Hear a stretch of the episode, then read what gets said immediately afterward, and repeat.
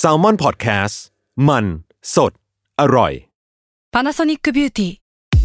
มากกว่าเครื่องเป่าผมด้วยนาโนอีเทคโนโลยีล่าสุดที่จะเปลี่ยนทุกประสบการณ์ที่คุณเคยมีนาโนอีมอยส์เจอร์พลัสเพิ่มความชุ่มชื้นให้เส้นผมหลังใช้งานมากขึ้นถึง 18 เท่า พร้อมชะลอการเฟดของสีผมสำหรับคนชอบทำสีผม ดูแลความชุ่มชื้นทั้งเส้นผม หนังศีรษะและผิวคุณ Panasonic NA0J มีเทคโนโลยีนาโนอีที่ care only you Pro and Constitution กับผม ไอติมพริตวัชรศิลป์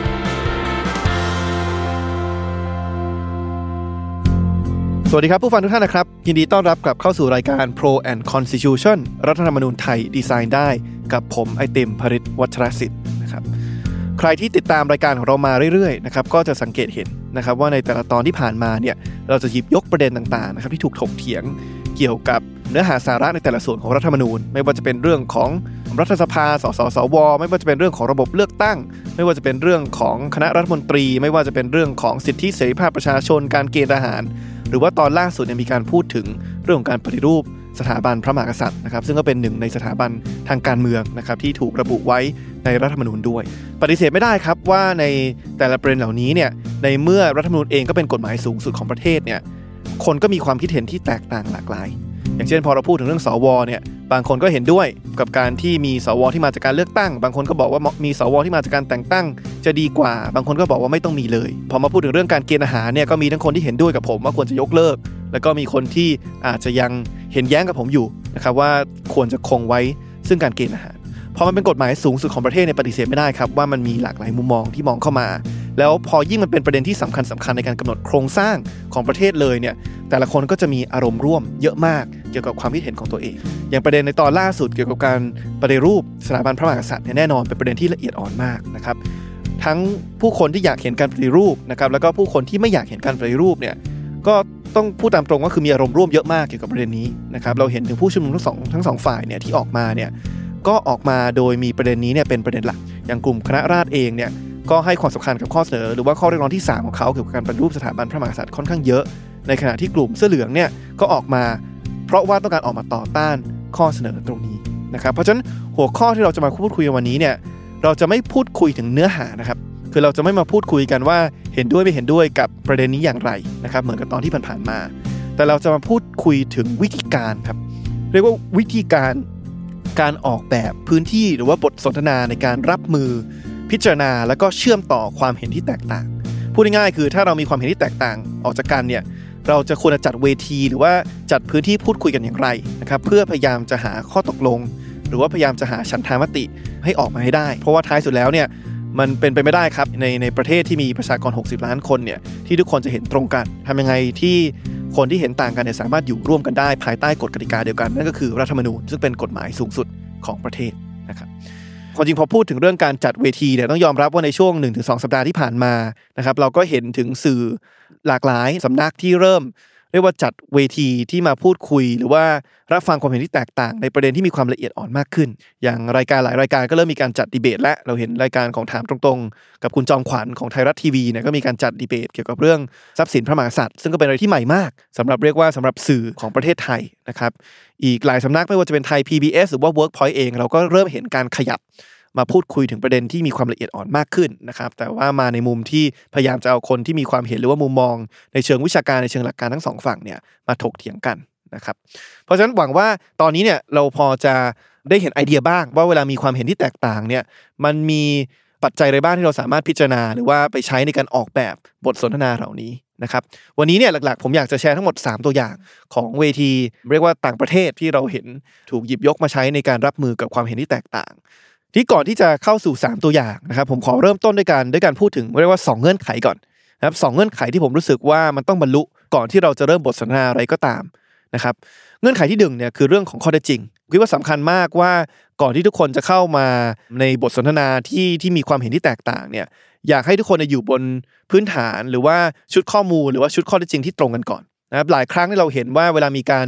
ดีเบต หรือว่าการถกเถียงกันเนี่ยบางครั้งมันเกิดขึ้นจากการที่แต่ละฝ่ายเนี่ยเข้าถึงชุดข้อมูลคนละชุด หรือว่าเข้าถึงข้อเท็จจริงที่แตกต่างหรือว่าขัดแย้งกันนะครับเพราะฉะนั้นสิ่งที่สำคัญมากคือทำยังไงให้ทุกฝ่ายเนี่ยมีข้อมูลครบถ้วนที่สามารถเก็บไว้พิจารณาหรือว่าศึกษาก่อนก่อนที่จะเข้ามาถกเถียงหรือว่าหรือว่าพูดคุยกันนะครับความจริงหลักการตรงนี้มันไม่ได้ใช้แค่สำหรับการออกแบบบทสนทนาเรื่องรัฐธรรมนูญเท่านั้น แต่ว่าความจริงมันใช้สำหรับการออกแบบบทสนทนาหรือว่าการประชุมในทุก ๆ บริบทเลย นะครับอย่างสมมุติว่าเราจะมีการจัดประชุมที่บริษัทผมอย่างเงี้ยหรือว่าผมเชื่อว่าทุกบริษัทก็เหมือนกันเนี่ยสิ่งที่สำคัญก็คือว่าเราต้องกำหนดให้ชัดเจนก่อนว่าประชุมครั้งเนี้ยเราจะมีวาระเรื่องอะไรบ้าง เพื่อที่ว่าคนที่เข้ามาประชุมเนี่ยเขาจะได้รู้ว่าเขาต้องเตรียมตัวอะไรก่อนไหมต้องไปหาข้อมูลอะไรก่อนไหมก่อนที่เข้ามาประชุม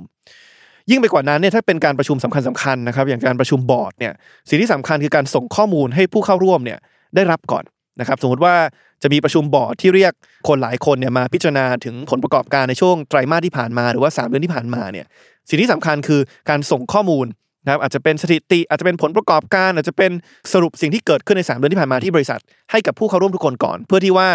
เราจะได้ไม่ต้องเสียเวลาครับพอมาประชุมแล้วเราจะไม่ต้องเสียเวลาในการมามาถกเถียง หรือว่ามามานำเสนอข้อมูลข้อเท็จจริงเหล่านี้มาก่อน คือให้ทุกคนทำการบ้านมาก่อน ในการศึกษาข้อเท็จจริงข้อมูล นะครับแล้วก็เป็นชุดเดียวกัน เพื่อที่ว่าพอเข้ามาปุ๊บเนี่ยเราก็จะได้มาแลกเปลี่ยนความเห็นกันได้เลยนะครับอย่างในบริบทของการศึกษานะครับเช่นเดียวกันครับสมมติผมเป็นคุณครูหรือว่าอาจารย์ที่ต้องการจะสอนนักเรียนหรือว่านักศึกษาเนี่ยแล้วสมมติว่าผมมีเวลาแค่หนึ่งชั่วโมงนะครับในคาบเรียนที่จะสอนนักเรียนนักศึกษาเนี่ยสมมติว่าผมต้องสอนหัวข้อประวัติศาสตร์สงครามโลกครั้งที่สองเนี่ยผมอาจจะบอกว่าเฮ้ยผมไม่อยากเสียเวลาหนึ่งชั่วโมงไปเต็มๆกับการที่ต้องมาบรรยาย หรือว่าป้อนข้อมูลข้อเท็จจริง ให้กับนักเรียน เต็มหนึ่งชั่วโมงนั้นไปเลย ผมอยากจะใช้เวลาอันล้ำค่าหนึ่งชั่วโมงที่มีกับนักเรียนเนี่ยไปกับการแลกเปลี่ยนความเห็นหรือว่ารับฟังมุมมองที่แตกต่างเนี่ยสิ่งที่ผมทำได้เนี่ยคือการบอกว่าโอเคละเราจะไม่เสียเวลาหนึ่งชั่วโมงเนี่ยในห้องเรียนเนี่ยไปกับการที่ผมบรรยายทางเดียว แต่ผมอาจจะอัดวิดีโอไว้ก่อนหนึ่งชั่วโมง แล้วก็ส่งให้นักเรียนหรือว่านักศึกษาเนี่ยดูล่วงหน้าก่อนที่จะเข้ามาเรียน หรือยิ่งไปกว่านั้นเนี่ยผมอาจจะบอกว่าไม่ต้องอัดวิดีโอดูผมอย่างเดียวก็ได้ แต่ว่าผมอาจจะเซตกันบ้าน ให้ไปอ่านหนังสือเล่มนี้อ่านบทความตรงนั้นนะครับแล้วก็ทำกันบ้านเก็บข้อมูลมาก่อน เก็บข้อเท็จจริงทุกอย่างมาก่อน ก่อนที่จะเข้ามาในห้องเรียน พอเราเริ่มเรียนหนึ่งชั่วโมงในคาบเรียนปุ๊บเนี่ยผมก็มั่นใจได้ว่าเด็กแต่ละคนเนี่ยมีข้อมูลพื้นฐานเนี่ยครบถ้วนแล้วนะครับแล้วเราก็สามารถใช้เวลาหนึ่งชั่วโมงในในคาบเรียนเนี่ยไปกับการแลกเปลี่ยนความเห็นได้ผมอาจจะตั้งโจทย์ คือเรามั่นใจแล้วว่าเด็กแต่ละคนเนี่ยมีความรู้พื้นฐานแล้วว่าเหตุการณ์อะไรเกิดขึ้นบ้าง ในช่วงสงครามโลกที่ 2 จากการบ้านที่ผมเซตให้ไปอ่าน หรือว่าจากวิดีโอที่ผมอัดไว้ให้เด็กไปดูมาก่อนล่วงหน้านั้นเนี่ย แล้วเราก็จะใช้เวลาหนึ่งชั่วโมงในคาบเรียนเนี่ยไปกับการถกเถียงกับคำถามที่มันอาจจะน่าสนใจกว่า อย่างเช่น ผมอาจจะอาจจะตั้งโจทย์ว่าเอ๊ะให้นักเรียนลองถกเถียงกันซิว่าในเหตุการณ์สงครามโลกครั้งที่สองเนี่ยใครเป็นคนผิดประเทศไหนเป็นคนเป็นคนผิด หรือว่าใครเป็นคนที่ควรจะรับผิดชอบ ต่อการกระทำที่ทำให้เกิดสงครามโลกครั้งที่สองมากที่สุดนะครับก็จะเห็นว่ามันก็เป็นวิธีการทำให้ผู้เข้าร่วมบทสนทนาเลยนะว่าผู้ผู้เข้าร่วมห้องเรียนเนี้ยได้เข้าถึงข้อมูล ที่ครบถ้วนก่อนที่จะมาแลกเปลี่ยนความเห็นหรือว่ามุมมองของตัวเองเนี่ยในคาบเรียนนะครับความจริงหลักการนี้ก็เป็นสิ่งที่ผมใช้เหมือนกันตอนที่ผมทำกิจกรรมกับกลุ่มรัฐธรรมนูญก้าวหน้า สิ่งหนึ่งที่เราทำในฐานะกลุ่มเนี่ยคือการจัดเวิร์กช็อปที่เราเรียกว่า collab นะครับคำนี้ collab เนี่ยมันมันย่อมาจากคำว่า constitution laboratory นะครับหรือว่าห้องทดลองรัฐธรรมนูญนะครับแต่ว่ามันมีความหมายทับซ้อนอีกอย่างหนึ่งคือคำว่า collab ที่มาจากคำว่า collaboration ที่แปลว่าความร่วมมือ หลักๆที่เราจัดเวิร์กช็อปหนึ่งวันเต็มๆนะครับที่พยายามจะให้ผู้เข้าร่วมประมาณ 20-30 คนเนี่ยมาร่วมร่างรัฐธรรมนูญในฝันพูดง่ายๆคือเราก็จะแบ่งสมมติว่ามีเวลา 6 ชั่วโมงตลอดวันเนี่ยเราก็จะแบ่งแต่ละหมวดเนี่ยแต่ละหัวข้อเนี่ยเช่นระบบเลือกตั้งอาจจะเป็น 1 ชั่วโมง เรื่องของวุฒิสภาสภาผู้แทนราษฎรจะเป็นอีกหนึ่งชั่วโมง เรื่องของสิทธิเสรีภาพอาจจะเป็นจากหนึ่งชั่วโมงนะครับแต่สิ่งที่เราทำก่อนที่ผู้เข้าร่วมจะมาในวันนั้นเนี่ยคือเราจะส่งเหมือนกับว่าเป็นการสรุปข้อมูลให้กับผู้เข้าร่วมก่อนล่วงหน้าสักสอสวัน จะสรุปให้เห็นว่าในรัฐธรรมนูญแต่ละฉบับที่ผ่านมาเนี่ยฉบับ 40 50 60 เนี่ยเขาเขียนเนื้อหาหรือว่าเขาออกแบบแต่ละส่วนเนี่ยอย่างไรบ้างนะครับ เช่นวุฒิสภาในปีในรัฐธรรมนูญฉบับ 40 เป็นอย่างไร ในฉบับ 50 เป็นอย่างไร ในฉบับ 60 เป็นอย่างไร วุฒิสภาในต่างประเทศเขาออกแบบกันแบบไหนบ้างนะครับ เพื่อให้ผู้เข้าร่วมเนี่ยอย่างน้อยมีข้อมูลพื้นฐานก่อน นะเพื่อทำความเข้าใจก่อนที่จะเข้ามาแสดงความเห็นในเวิร์กช็อปหรือว่าในกิจกรรมในวันนั้นนะครับอันนี้ก็เป็นเป็นวิธีหนึ่งผมว่าสำคัญมากเนอะเงื่อนไขที่หนึ่งคือทำยังไงให้ว่าก่อนที่ผู้เข้าร่วมจะเข้ามาร่วมบทสนทนาครั้งนั้นเนี่ยเขาเข้าถึงข้อมูลที่ครบถ้วนก่อนนะครับ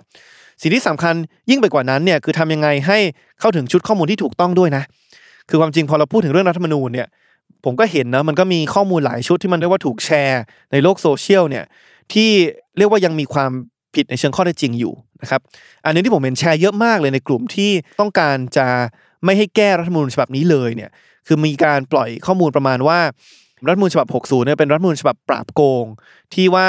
ถ้าเกิดว่านักการเมืองคนไหนทำการทุจริตแล้วเนี่ยจะถูกประหารชีวิต คนที่ประโยชน์เนี่ยผมเห็นเยอะมากเลย ถูกแชร์ในกลุ่มของคนที่ต้องการจะคัดค้านการแก้รัฐมนูญซึ่งอันนี้มันไม่ใช่ข้อเท็จจริงเลยนะครับมันไม่เป็นความจริงเลย ไม่มีอะไรเขียนเลยนะครับในรัฐมนูญที่เขียนว่านักการเมืองที่ทุจริตเนี่ยจะถูกประหารชีวิต นะครับเพราะฉะนั้นเนี่ยมันสำคัญมากว่าทำยังไงให้นอกจากที่ว่าทุกคนจะเข้าถึงข้อมูลอย่างครบถ้วนแล้วเนี่ยต้องเป็นชุดข้อมูลที่ผ่านการคัดกรองด้วยเป็นข้อเท็จจริง อย่างแม้กระทั่งล่าสุดที่มีการถกเถียงเรื่องของฉบับของไอรอเนี่ยก็มีการแชร์ข้อมูลบางส่วนเหมือนกันว่าเนี่ยฉบับไอรอเป็นฉบับที่จะนำมาสู่การล้มล้างการปกครอง ซึ่งอันเนี้ยอย่างที่เราฟังในตอนผ่านมาเนอะก็เป็นสิ่งที่เป็นเป็นไปไม่ได้นะครับเพราะว่า การที่ไอรอบอกว่าสามารถแก้ไขได้ทุกหมวดเนี่ยไม่ได้หมายความว่าจะเปลี่ยนรูปแบบการปกครองได้เพราะว่ามาตรา 255 ในรัฐธรรมนูญฉบับปัจจุบันเนี่ยก็ห้ามอยู่แล้ว ว่าจะแก้ไขรัฐธรรมนูญอย่างไรเนี่ยไม่สามารถเปลี่ยนรูปแบบการปกครอง จากระบอบประชาธิปไตยอันมีพระมหากษัตริย์เป็นประมุขได้นะครับเพราะฉะนั้นเงื่อนไขที่หนึ่งเนี่ยก่อนจะเริ่มบทสนทนาเนี่ยคือทุกคนต้องเข้าถึงข้อมูลที่ครบถ้วนนะครับแล้วก็เป็นข้อมูลที่ถูกต้อง แต่เงื่อนไขที่สองที่สำคัญเหมือนกันเนี่ยก็คือว่าบทสนทนาครั้งนั้นเนี่ยมันต้องเป็นพื้นที่ปลอดภัยครับพื้นที่ปลอดภัยหมายความว่าอย่างไรนะพื้นที่ปลอดภัยหมายความว่า ทุกคนเนี่ยจะสามารถพูดถึงเรียกว่าความคิดเห็นของตัวเองได้อย่างเสรีนะครับคือไม่มีใครมาปิดกั้นว่าพูดถึงอะไรได้พูดถึงอะไรไม่ได้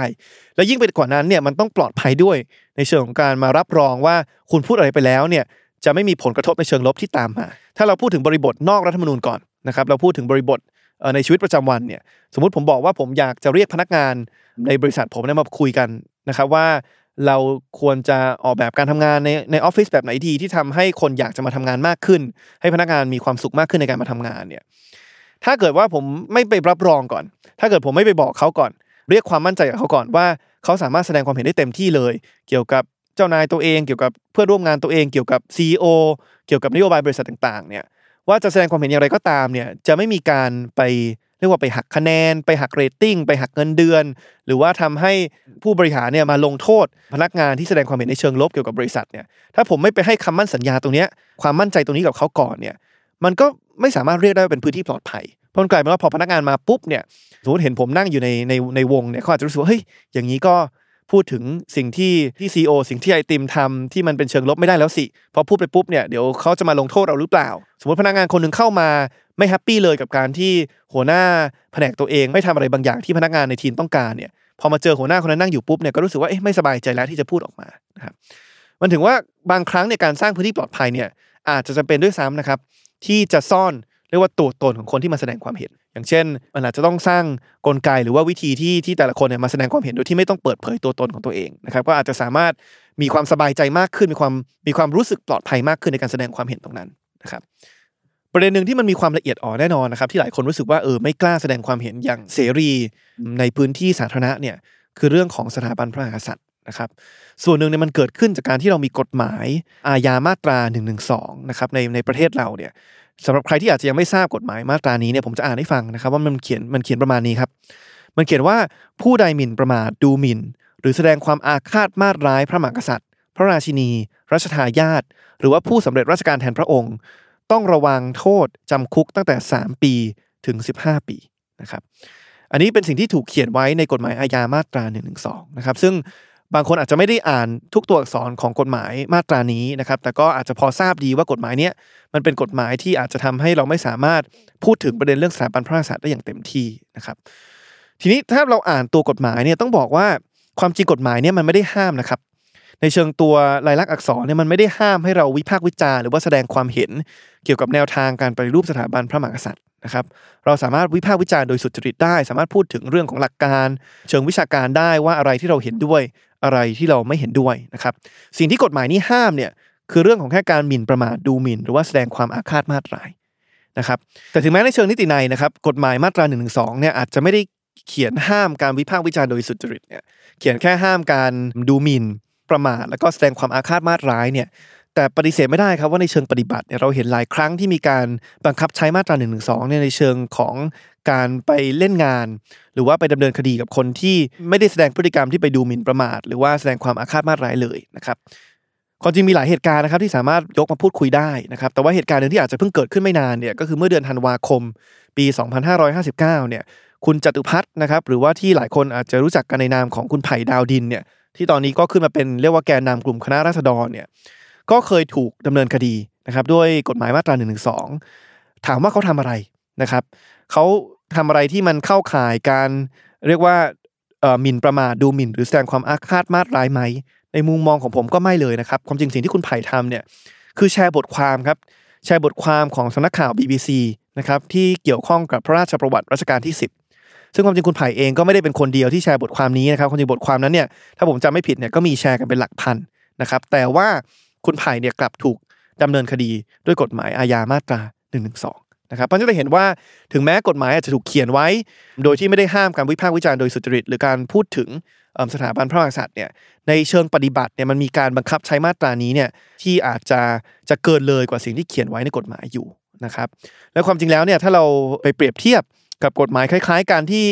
ยังคงมีอยู่บ้างในประเทศอื่นๆเนี่ยก็เราก็จะเห็นว่ามันมีอีกหลากหลายปัญหานะครับของกฎหมายมาตรานี้ ปัญหาหนึ่งเนี่ยก็คือความหนักของโทษนะครับอย่างที่บอกคือโทษในประเทศไทยของของของกฎหมายอาญามาตรา1นึอยู่ที่3ถึง15ปีนะครับจำคุก3ถึง15ปี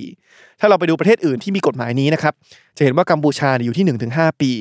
ประเทศจอร์แดนอยู่ที่1ถึง3ปี นะครับสเปนนะครับอยู่ที่ไม่เกิน 2 ปีนะครับเดนมาร์กไม่เกิน 8 เดือนเนเธอร์แลนด์ไม่เกิน 4 เดือนนะครับแล้วก็มีหลายประเทศเลยนะครับที่ถูกปกครองด้วยระบอบประชาธิปไตยอันมีพระมหากษัตริย์เป็นประมุขนะครับก็ไม่มีกฎหมายนี้เลยนะครับอย่างประเทศเยอรมัน อย่างประเทศสหราชอาณาจักร หรือว่าประเทศญี่ปุ่นเนี่ยก็ไม่มีกฎหมายนี้เลยนะครับเกี่ยวกับการประมาทดูหมิ่นหรือว่าแสดงความอาฆาตมาร้ายต่อประมุขนะครับเพราะฉะนั้นก็จะเห็นว่ามันมีปัญหาเรื่องของความหนักหนาสาหัสของโทษอยู่ นะครับอีกปัญหาหนึ่งที่หลายคนอาจจะพูดถึงก็คือว่าเรื่องของมาตรา1นึเนี่ยมันกลายเป็นเป็นกฎหมายที่ใครจะฟ้องใครก็ได้ นั่นหมายความว่ามันไม่เหมือนกับกฎหมายหมิ่นประมาทในเชิงแพ่งเนาะที่เราจะคุ้นเคยกันก็คือว่าถ้าเกิดว่ามีใครไปวิพากษ์วิจารณ์ คนอื่นที่เสียหายหายหรือว่าไปเผยแพร่ข่าวปลอม ไปดูหมิ่นอีกคนอีกคนหนึ่งเนี่ยก็คือคนที่รับผลกระทบหรือว่าคนที่เสียหายเนี่ยจะต้องเป็นคนที่มา มาดำเนินการฟ้องร้อง แต่ว่ากฎหมายมาตราหนึ่งหนึ่งสองมันมันเป็นกฎหมายที่ใครจะฟ้องใครก็ได้นะครับไม่ใช่แค่เฉพาะผู้เสียหายที่สามารถฟ้องได้นะครับคือถ้าเราจะไปในโมเดลที่ว่าคนที่จะฟ้องร้องได้เนี่ยควรจะเป็นคนที่ได้รับความเสียหายเนี่ยถ้าเราจะมาปรับกฎหมายมาตราหนึ่งหนึ่งสองตามโมเดลเนี้ยวิธีหนึ่งก็คือการบอกว่าคนที่จะดำเนินคดีได้เนี่ยจะต้องเป็นสำนักพระราชวังนะครับหรือว่าสำนักราชเลขาธิการ นะครับเพราะฉะนั้นก็เป็นอีกทางเลือกหนึ่งนะครับของการของการแก้ไขปัญหานี้นะครับแน่นอนอีกทางเลือกหนึ่งเลย ก็คือทำเหมือนกับที่บางประเทศก็เริ่มทำก็คือยกเลิกกฎหมายนี้ไปเลยนะครับอย่างเยอรมันก็ยกเลิกไปปี 2017 นะครับเกี่ยวกับการดูหมิ่นประมาทหรือว่าแสดงความอาฆาตมาตร้ายต่อประมุขนะครับอย่างประเทศอังกฤษเองประเทศญี่ปุ่นเองก็เป็น 2 ประเทศที่มีพระมหากษัตริย์เป็นประมุขนะครับแต่ว่าก็มีไม่มีกฎหมายรูปแบบนี้นะครับ ทีนี้ถามว่าทำไมต้องพูดถึงกฎหมายมาตรานี้มันก็กลับมาเรื่องของเงื่อนไขที่2นะว่าถ้าเราอยากจะทำให้บทสนทนาของเราเนี่ยหรือว่าการออกแบบพื้นที่ในการพูดคุยของเราเนี่ยมันเป็นพื้นที่ที่ปลอดภัยอย่างแท้จริงเนี่ยทุกคนก็ต้องสามารถแสดงความเห็นได้โดยที่ไม่ต้องวิตกกังวลนะครับว่าตัวเองพูดอะไรไปแล้วเนี่ยพูดความเห็นของตัวเองไปแล้วเนี่ยจะนำไปสู่การดำเนินคดีหรือว่าถูกจับกลุ่มนะครับ เพราะฉะนั้นนี่แหละครับมันเป็น 2 เงื่อนไขที่ผมคิดว่าสำคัญนะครับก่อนที่เราจะจะเริ่มมาออกแบบว่าเอ้เราควรจะเอาคนที่เห็นต่างมาคุยกันในรูปแบบไหนเนี่ยมันต้องบรรลุ 2 เงื่อนไขนี้ก่อน 1 คือทำยังไงให้ทุกคนเข้าถึงชุดข้อมูลที่ถูกต้องแล้วก็ครบถ้วนก่อน แล้วก็อย่างที่ 2 คือทำยังไงให้เราไม่มีกฎหมายที่ทำให้คนนั้นรู้สึกไม่ปลอดภัยในการแสดงความเห็นอย่างเสรีนะครับเพราะฉะนั้นอันนี้เป็น 2 เงื่อนไข พอเราบรรลุสองเงื่อนไขนี้แล้วนะครับในเรื่องของการเข้าถึงข้อมูลที่ครบถ้วน แล้วก็การเป็นพื้นที่ที่ปลอดภัยเนี่ยเราก็สามารถมาพูดคุยกันได้แหละ ว่าถ้างั้นเราจะออกแบบเวทีดีเบต เวทีเสวนา หรือว่าบทสนทนาของเราอย่างไรนะครับเพื่อพยายามจะรับฟังพิจารณาแล้วก็เชื่อมต่อความเห็นที่แตกต่างได้อย่างดีที่สุดนะครับวันนี้เนี่ยอย่างที่เกิดไว้ในต้นรายการเนี่ยผมอยากจะมาแชร์เรียกว่า 3 ตัวอย่างนะครับจาก 3 ประเทศ เพื่อให้เห็นถึงถึงรูปแบบบทสนทนาต่างๆ ที่เคยที่เคยถูก ใช้ในในต่างประเทศมานะครับ โดยคนจริงต้องบอกว่า 3 เวทีเนี้ยสตัวอย่างเนี้ยก็มีจุดประสงค์ที่แตกต่างกันออกไปนะครับ เวทีแรกนะครับที่ผมอยากจะพูดถึงเนี่ยคือเป็นเวทีที่เขามีจุดประสงค์ในการที่เรียกว่าจัดดีเบตแหละ คือต้องการให้คนที่มีความเห็นที่แตกต่างกันสองฝั่งเนี่ยมาถกเถียงแล้วก็มาเรียกว่ามาพยายามจะหักล้างเหตุผลซึ่งกันและกันได้นะครับ โดยจุดประสงค์หลักเนี่ยคือต้องการให้ผู้เข้าร่วมหรือว่าผู้ฟังเนี่ย ได้รับฟังทั้งสองมุมมองนะครับแล้วก็ไปตัดสินด้วยตัวเองว่าเห็นด้วยกับฝ่ายไหนนะครับตัวอย่างที่จะมาที่จะมาเล่าให้ฟังในวันนี้สำหรับเวทีที่มีจุดประสงค์ในการจัดดีเบตเนี่ยคือเวทีของสมาคมนักศึกษาออกซฟอร์ดยูเนียนที่มหาวิทยาลัยออกซฟอร์ดนะครับจริง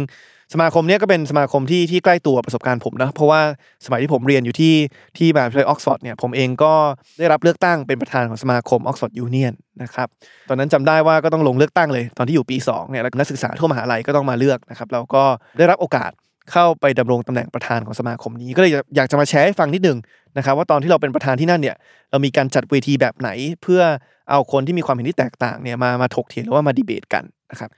เดี๋ยวขอเริ่มต้นจากการเล่าถึงประวัติของของออกซฟอร์ดยูเนียนก่อนนะครับจริงต้องบอกว่าสมาคมออกซฟอร์ดยูเนียนเนี่ยมันถูกก่อตั้งเมื่อประมาณ 200 ปีที่แล้วนะครับปี 1823นะครับเป็นช่วงที่เสรีภาพในการแสดงความเห็นในประเทศอังกฤษเนี่ยยังไม่ได้ดีเท่ากับทุกวันนี้พูดง่ายๆคือประชาชนทั่วไปเนี่ยยังไม่สามารถวิพากษ์วิจารณ์รัฐบาลหรือประเด็นต่างๆ ที่มันมีความละเอียดอ่อนได้อย่างเต็มที่นะครับมันก็เลยเกิดปรากฏการณ์ที่ว่านักศึกษาบางคนเนี่ยเขาก็เลยมารวมตัวกันครับมาสร้างชมรมลับขึ้นมา ชื่อว่าออกซฟอร์ดยูเนียน นะครับโดยการบอกว่าโอเคละถึงแม้คุณจะวิพากษ์วิจารณ์เรื่องเหล่านี้ ในที่สาธารณะในประเทศอังกฤษไม่ได้เนี่ยอย่างน้อยเราจะจัดพื้นที่ปลอดภัยเล็ก ๆ อันหนึ่งนะครับเป็นห้องลับในมหาวิทยาลัยห้องลับหนึ่งเพื่อให้นักศึกษาหรือว่าประชาชนทั่วไปเนี่ยสามารถมาถกเถียงเกี่ยวกับประเด็นเหล่านี้ได้นะครับในห้องลับห้องนี้นะครับอันนี้ก็เป็นที่มาของการก่อตั้งออกซฟอร์ดยูเนียนนะครับมันก็เริ่มต้นจากการเป็นชมรมโต้วาทีลับๆ ที่ให้นักศึกษาเนี่ยสามารถมาดีเบต หรือว่าถกเถียงประเด็นต่างๆ ในในในชมรมนี้ได้นะครับ พอเวลาผ่านไปเนี่ยชมรมนี้นี้ก็มีการขยายตัวมากขึ้นนะครับจนในที่สุดเนี่ยกลายมาเป็นออกซฟอร์ดยูเนียนถึงทุกวันนี้นะครับก็คือเป็นสมาคมนักศึกษาที่เก่าแก่ แล้วก็มีขนาดที่ใหญ่ที่สุดในมหาวิทยาลัยออกซฟอร์ดนะครับกิจกรรมที่ถือว่าเป็นกิจกรรมหลักของออกซฟอร์ดยูเนียนนะครับกิจกรรมหนึ่งเนี่ยคือการจัดเรียกว่าดีเบตรายสัปดาห์ เพราะฉะนั้นหน้าที่ของประธานเนี่ยตอนที่ผมเป็นประธานเนี่ยก็ต้องรับมอบหมายหน้าที่นี้ไปก็คือการมาการมาคิดว่าในแต่ละสัปดาห์เนี่ยเราจะจัดดีเบตบนหัวข้ออะไรบ้าง โดยถ้าผมจำไม่ผิดเนี่ยมันจะเกิดขึ้นทุกคืนวันพฤหัสนะครับช่วงกลางคืนสักประมาณ2องทุ่มถึง4ี่ทุ่มนะครับก็จะเกิดขึ้นในหอประชุมของออกซฟอร์ดยูเนียนนะครับแล้วก็จะเชิญชวนนักศึกษาในมหาลัยเนี่ย ถ้าจำไม่ผิดในหอประชุมจะจุได้ประมาณ 400-500 คนนะครับใครที่สนใจก็สามารถเข้ามารับฟังได้นะครับอันนี้ถือว่าเป็นไฮไลท์เลยแหละครับของกิจกรรมของออกซฟอร์ดยูเนียนเพราะฉะนั้นแทบจะทุกสัปดาห์เนี่ยหอประชุมก็จะเต็มไปด้วยนักศึกษานะครับใครที่สนใจอยากจะดูดีเบตพวกนี้ในความจริงเนี่ยมันก็มีการอัดแล้วก็เผยแพร่ในช่อง YouTube ได้นะครับ เข้าไปดู search คำว่า Oxford Union ใน YouTube สามารถไปดูดีเบตเหล่านี้ได้นะครับโดยดีเบตในแต่ละครั้งเนี่ยแหละครับพอตั้งหัวข้อปุ๊บเนี่ยมันก็ต้องจะหาฝ่ายที่เห็นด้วย กับไม่เห็นด้วยของญัตติญัตตินั้นนะครับโดยหลักๆเนี่ยเราจะมีเรียกว่าคนที่มาร่วมดีเบตเนี่ยหรือว่า speaker เนี่ยฝ่ายละประมาณ 3-4 คนนะครับในแต่ละครั้ง โดยเวลาจัดดีเบตเนี่ยที่ออกซฟอร์ดยูเนียนเขาจะยึดทั้งหมด 3 หลักการ อย่างแรกเนี่ยเขาจะยึดหลักของสิทธิเสรีภาพในการแสดงความเห็นนะครับนั่นหมายความว่าทุกคนที่เข้ามาในออกซฟอร์ดยูเนียนเนี่ยไม่ว่าจะเป็นคณะกรรมการหรือว่าประธานเนี่ยจะยึดอุดมการณ์ของสมาคมที่มีความเชื่อว่าถ้าเราอยากจะขับเคลื่อนสังคมไปข้างหน้าเนี่ย เราไม่ควรปิดกั้นให้คนนั้นแสดงความเห็นเเกี่ยวกับความเชื่อที่ตัวเองมีนะครับ ถึงแม้ความเชื่อนั้นจะเป็นความเชื่อที่ไม่มีคนอื่นเห็นด้วยเลย ถึงจะเป็นความเชื่อที่อาจจะไม่ดีสักเท่าไหร่เนี่ย เราต้องปล่อยให้เขาพูดนะครับ ต้องปล่อยให้เขามีสิทธิเสรีภาพในการแสดงความเห็น เพียงแต่ว่าถ้าเราคิดว่ามันไม่ดีเนี่ย เราก็ต้องเพียงแค่หาคนที่ไม่เห็นด้วยกับคนนั้นเนี่ย มาแสดงให้เห็นว่ามันไม่ดีอย่างไร มาหักล้างด้วยเหตุผลแล้วก็มาดีเบตซึ่งกันและกัน นะครับเพราะฉะนั้นเนี่ยพอเป็นอย่างนี้ปุ๊บเนี่ยจะทำให้หัวข้อที่ถูกกำหนดเพื่อนำมาถกเถียงในในเวทีของ Oxford Union เนี่ยมักจะเป็นหัวข้อที่ถ้าภาษาอังกฤษเขาเรียกว่า polarize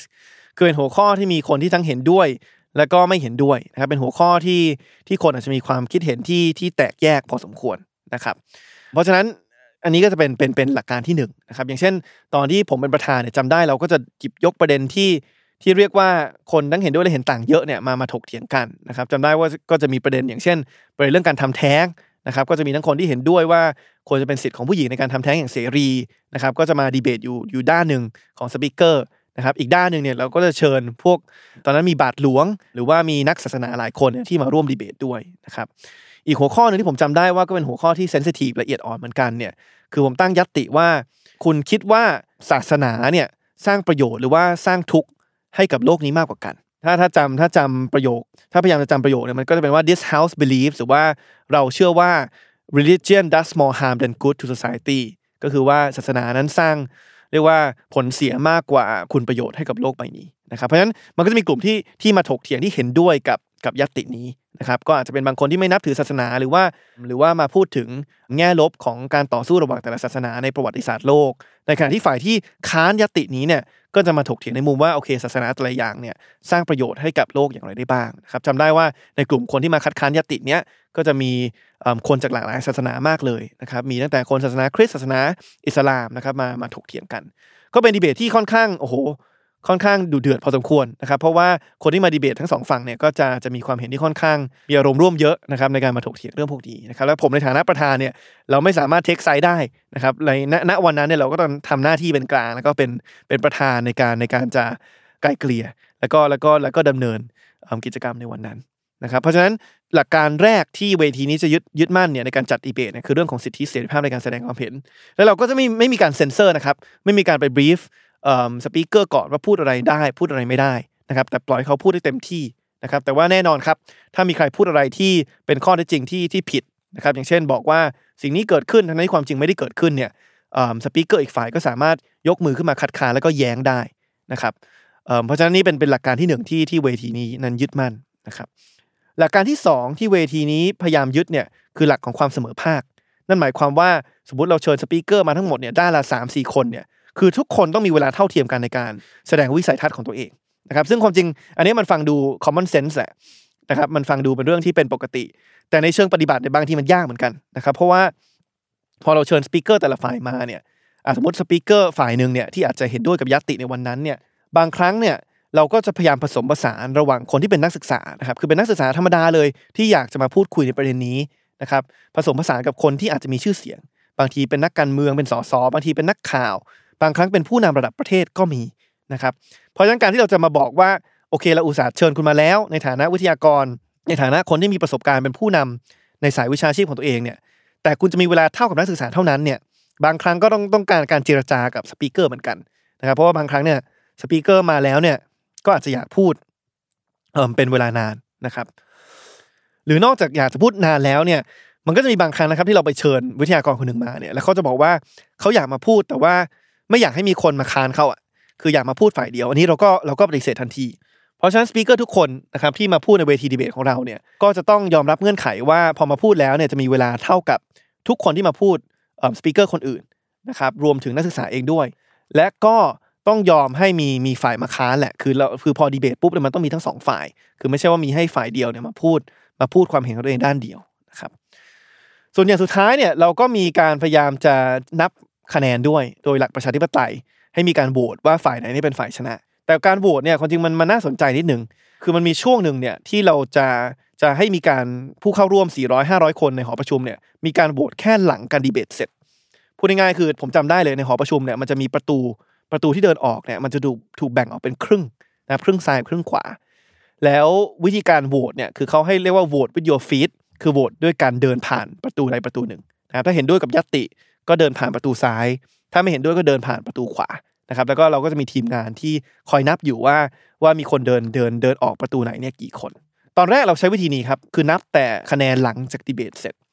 แต่พอทำไปทำมาเนี่ยเราเริ่มรู้สึกครับว่าเออมันบางครั้งเนี่ยมันกลายเป็นว่าคนที่มาเข้ารับฟังดีเบตเนี่ยเหมือนกับเขามีมุมมองเขาในใจอยู่แล้วแหละ ว่าเขาเห็นด้วยหรือไม่เห็นด้วยนะครับเพราะฉะนั้นเนี่ยมันกลายเป็นว่าการนับคะแนนเนี่ยมันไม่นับหรอกว่าคนที่มาดีเบต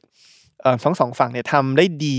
มากน้อยแค่ไหนในการโน้มน้าวคนที่เข้ามาฟังนะครับเพราะว่าหลายคนอาจจะมีมุมมองของตัวเองอยู่ในใจอยู่แล้วนะครับเพราะฉะนั้นวิธีการแก้ไขของเราเนี่ยให้มีการนับทั้งตอนเดินเข้า คือก่อนที่จะมีการดีเบต แล้วก็ตอนเดินออกหรือว่าหลังที่มีการดีเบตไปแล้วนะครับพอมันเป็นอย่างนี้ปุ๊บเนี่ยเราจะเห็นเลยถึงการเปลี่ยนแปลงในความคิดของแต่ละคนครับอย่างเช่นสมมติมามาเข้าร่วม 400 คนเนี่ยสมมติก่อนก่อนเริ่มเนี่ย300คนเห็นด้วยกับยัตติอีกร้อยคนไม่เห็นด้วยเนี่ย เราก็จะรู้แล้วว่าโอเคคนที่มาส่วนมากจะเห็นด้วย แต่สมมติดีเบตไปดีเบตมาเนี่ยพอจบดีเบตปุ๊บเดินออกไปเนี่ยกลายเป็นว่าแค่ 100 คนครับที่เดินออกประตูที่บอกว่าเห็นด้วยกับยัตติ แต่อีก 300 คนเนี่ยเดินออกประตูที่บอกว่าไม่เห็นด้วยกับยัตติ อันเนี้ยมันแสดงว่าฝ่ายที่มาคัดค้านยัตติเนี่ยทำหน้าที่ได้ดีมากในการดีเบตนะครับเพราะสามารถโน้มน้าวคน 200 คนเลยครับที่ตอนแรกเนี่ยเห็นด้วยกับยัตติเนี่ยให้มาเปลี่ยนใจแล้วก็มาไม่เห็นด้วยกับยัตตินะครับ อันนี้มันจะเป็นการวัดที่ที่ที่อาจจะยุติธรรมขึ้น ในการมาวัดว่าแต่ละฝ่ายในดีเบตเนี่ยสามารถทำหน้าที่ได้ดีมากน้อยแค่ไหน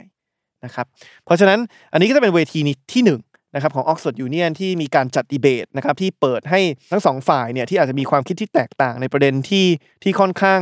ค่อนข้างแบ่งขั้วชัดเจนเนี่ยสามารถมาพยายามแข่งกันโน้มน้าว ผู้เข้าร่วมหรือว่าผู้ผู้มารับฟัง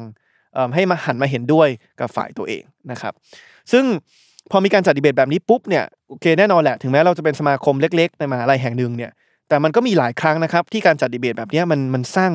เรียกว่ามันไปสะเทือน หรือว่าไปส่งผลกระทบต่อสังคมในวงกว้างนะครับสตัวอย่างที่อยากจะมาแชร์คร่าวๆนะครับ ตัวอย่างที่1เนี่ยเกิดขึ้นในปี 1933นะครับถ้านึกย้อนกลับไปเนาะปี 1933เนี่ยเป็นช่วงที่อยู่ระหว่างสงครามโลกครั้งที่ 1 กับสงครามโลกครั้งที่2นะครับผู้คนในประเทศอังกฤษเนี่ยก็ยังบาดเจ็บจากความเสียหายที่เกิดขึ้นจากสงครามโลกครั้งที่ 1 อยู่นะครับก็มีการพยายามการสร้างสัมพันธไมตรีระหว่างประเทศ เพื่อจะป้องกันไม่ให้เกิดสงครามโลกครั้งที่2นะครับ ทีนี้เนี่ย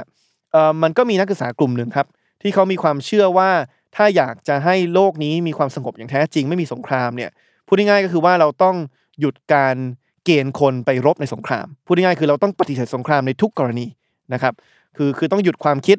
ที่ว่าถ้าเกิดว่ามีประเทศหนึ่งที่สมมติมีกองกำลังมากขึ้น และอาจจะมีความอันตรายในอนาคตเนี่ยไม่ใช่ว่าเราตั้งกองกำลังของเราเนี่ยไปไปปราบเขาหรือว่าไปประกาศสงครามกับเขา แต่ว่าเป็นกลุ่มที่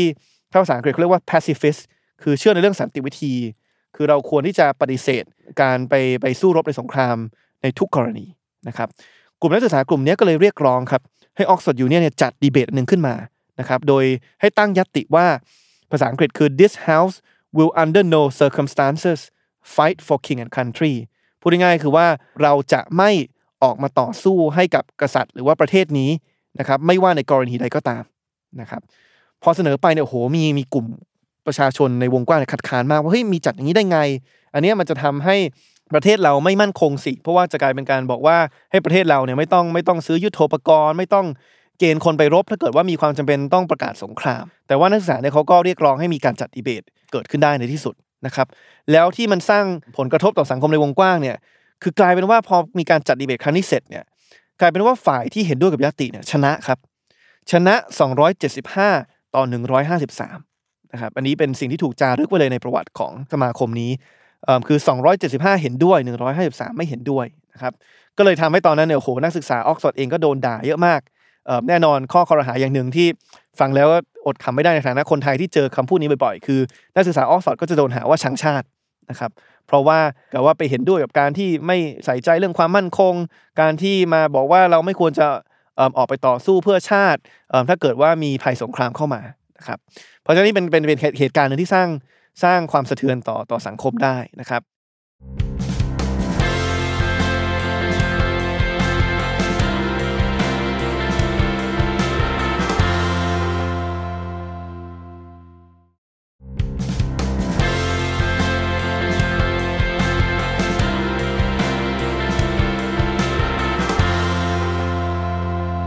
ตัวอย่างดีเบตอันที่2นะครับที่ที่เรียกว่าสะเทือนสังคมในประเทศอังกฤษพอสมควรเนี่ยเเกิดขึ้นในปี 1975นะครับตอนนั้นเนี่ยมันมีการการตั้งคำถามของประชาชนชาวอังกฤษบางกลุ่มนะครับที่ที่พยายามจะถามว่าเอ๊ะอังกฤษเนี่ยควรจะยังคงเป็นสมาชิกของสหภาพยุโรปอยู่หรือเปล่านะครับช่วงนั้นเป็นช่วงที่เรียกว่าสหภาพยุโรปเองก็มีความแข็งแกร่งขึ้นมามากขึ้นนะครับมีการเรียกว่าปรับรูปแบบให้ประเทศที่เป็นสมาชิกเนี่ยอย่างเช่นประเทศอังกฤษเนี่ยเรียกว่า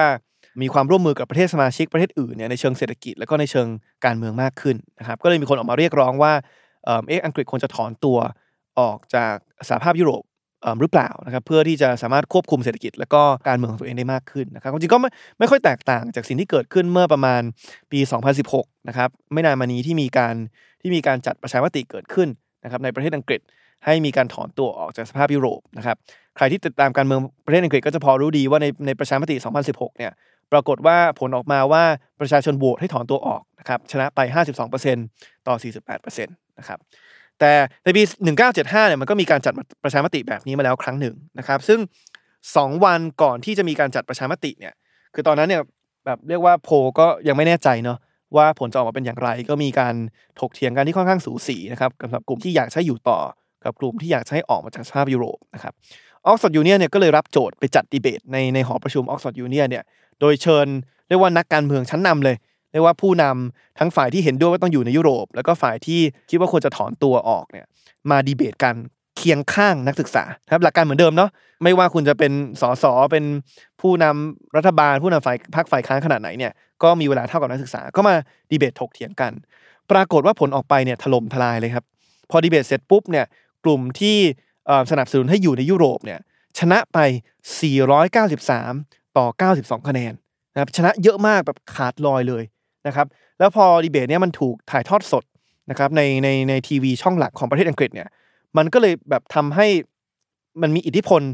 พอสมควรนะครับในการในการไปไปโน้มน้าว คนที่ยังลังเลอยู่ว่าควรจะโหวตอย่างไร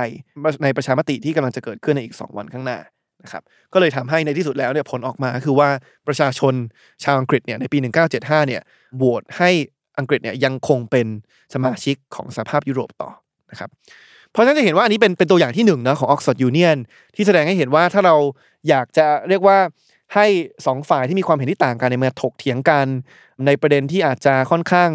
มีความแตกแยกในประเด็นที่คนมีความเห็นที่ค่อนข้างแบ่งขั้วอย่างชัดเจน แล้วก็อยากให้ทั้งสองทั้งสองฝ่ายเนี่ยมีพื้นที่อย่างเท่าเทียมกันในการมาชี้แจง แล้วก็โน้มน้าว คนที่เรียกว่าประชาชนธรรมดา หรือว่านักศึกษาที่อยู่ตรงกลางเนี่ยเอิ่มก็เป็นรูปแบบการการการดีเบตรูปแบบหนึ่งนะครับที่อาจจะสามารถนำมาประยุกต์ใช้ในชีวิตประจำวันได้พูดง่ายๆคือเป็นไปได้ไหมล่ะอย่างรายการคุณจอมขวัญเนี่ยอาจจะมีการโหวตก่อนเนอะคืออาจจะตั้งตั้งยติไว้ก่อน ว่าวันนี้เรามาจะจะมาดีเบตเรื่องอะไร แล้วก็ให้ประชาชนโหวตเข้ามาก่อน ดูว่าความคิดเห็นก่อนรายการเป็นอย่างไรนะครับแล้วก็พอดีเบตเสร็จปุ๊บหนึ่งชั่วโมงเนี่ย ก็อาจจะมีการโหวตตอนจบ ดูว่าความคิดเห็นของแต่ละคนเนี่ยเป็นอย่างไร แล้วดูว่ามีการเปลี่ยนไหมนะครับ ว่าใครสามารถโน้มน้าวคนได้มากกว่าการให้เปลี่ยนใจจากที่ไม่เคยเห็นด้วยกับตัวเองเนี่ยมาเห็นด้วยกับตัวเองนะครับเพราะฉะนั้นอันนั้นคือเวทีรูปแบบที่หนึ่งนะซึ่งจุดประสงค์ชัดเจนก็คือการเอาสองฝ่ายเนี่ยมาดีเบตกัน ทีนี้เวทีรูปแบบที่สองเนี่ยอาจจะมีจุดประสงค์ที่แตกต่างออกไปนะครับอันนี้เป็นจุดประสงค์การพยายามจะรวบรวมมากกว่า คือไม่ได้ต้องการให้คนมาดีเบตกัน แต่ต้องการจะรวบรวมความเห็นที่มันแตกต่างหลากหลายให้ได้เยอะที่สุด นะครับอันนี้ผมอยากจะยกตัวอย่างจากประเทศไอซ์แลนด์นะครับซึ่งพอพูดถึงเรื่องรัฐธรรมนูญเนี่ยความจริงไอซ์แลนด์เนี่ยก็เป็นเป็นเป็นประเทศที่มีบทเรียนที่ค่อนข้างเอ่อสำคัญนะครับเกี่ยวกับการร่างรัฐธรรมนูญฉบับใหม่ ถามว่าเกิดอะไรขึ้นในไอซ์แลนด์ในปี 2008-2009เนี่ยมันเกิดวิกฤตเศรษฐกิจการเมืองเกิดขึ้นนะครับอย่างที่เราอาจจะพอทราบกันดีในปี 2008เนี่ยมันเกิดวิกฤตเศรษฐกิจทั่วโลกเลยนะครับหรือว่าที่ไทยอาจจะคุ้นเคยในชื่อของวิกฤตแฮมเบอร์เกอร์นะครับที่เกิดขึ้น จากสหรัฐอเมริกานะครับเช่นเดียวกันไอซ์แลนด์เองก็ก็ถูกผลกระทบจากวิกฤตเศรษฐกิจครั้งนี้พอสมควรเนี่ยทำให้แบงก์หรือว่าธนาคารพาณิชย์ในฝ่ายเอกชนของไอซ์แลนด์ที่ใหญ่ที่สุด 3 เจ้าเนี่ยล้มละลายหมดเลยนะครับทำให้เรียกว่า GDP นะครับหรือว่ารายได้รวมของประเทศเนี่ยเรียกว่าไม่ใช่แค่เจริญเติบโตช้านะครับ แต่ว่าถดถอยนะครับตกไปถึง 10%นะครับคือถ้าเทียบ GDP จากไตรมาสที่ 3 ของปี 2007 มาไตรมาสที่ 3 ของปี 2010 เนี่ยเอิ่มใน 3 ปีเนี้ย GDP ของของไอซ์แลนด์เนี่ยตกไป 10%นะครับพอมันเกิดวิกฤตเศรษฐกิจเกิดขึ้นขนาดนี้เนี่ยมันก็เลยทำให้ประชาชนชาวไอซ์แลนด์บางคนเนี่ยเขาเริ่มมาตั้งคำถามว่าเอ๊ะมันมีความบกพร่องในการบริหารบ้านเมืองหรือเปล่าที่มันที่มันเกิดขึ้นจากกฎระเบียบบางอย่างของรัฐธรรมนูญ ฉบับ 1944 ที่ถูกบังคับใช้ณเวลานั้นนะครับเป็นรัฐธรรมนูญที่มีอายุเรียกว่าเกิน 60 ปีนะครับ65 ปีนะครับ ก็มีคนไปเห็นว่าเออมันมีช่องโหว่หลายอย่างที่ทำให้การบริหารบ้านเมืองมันไม่สามารถรับมือกับวิกฤตเศรษฐกิจได้นะครับทำให้ในที่สุดเนี่ยเศรษฐกิจไอซ์แลนด์เนี่ยถูกกระทบจากวิกฤตเศรษฐกิจโลกมากกว่าอีกหลายประเทศเทั่วโลกแล้วก็ในแถบยุโรปตะวันตกนะครับมันก็เลยทำให้เนี่ยครับวิกฤตเศรษฐกิจก็เลยพลิกไปเป็นวิกฤตทางการเมือง แล้วก็มีประชาชน